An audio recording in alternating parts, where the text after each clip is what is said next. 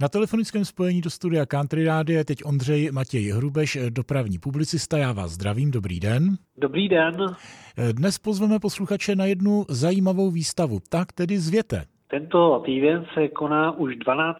ročník veletrhu autobusů eh, zvaný Checkbus probíhá v Praze v Letňanech a výrobci autobusů představí ať už odborné veřejnosti, tak i laické veřejnosti to nejlepší, co umí vyrobit eh, na poli autobusů, ať už městských autobusů, tak i zájezdových. Eh, co tam bude zajímavého, kromě takovéhoto obecného představení mnoha nových autobusů? Něco pro Pražany?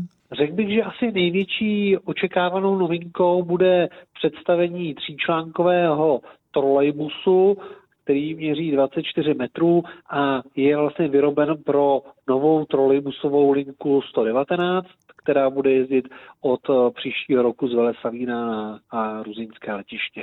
Tak rozhodně si myslím, že tohle bude asi největší atrakce, protože na trolejbus na letiště se těšíme.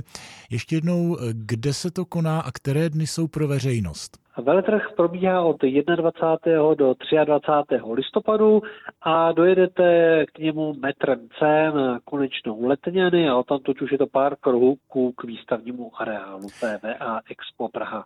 Říká Ondřej Matěj Hrubeš, dopravní publicista. Já mu za to děkuji, za tuhle pozvánku. Já osobně se tam půjdu určitě podívat. Mějte se hezky. Já také děkuji a naslyšenou, případně na viděnou na veletrhu.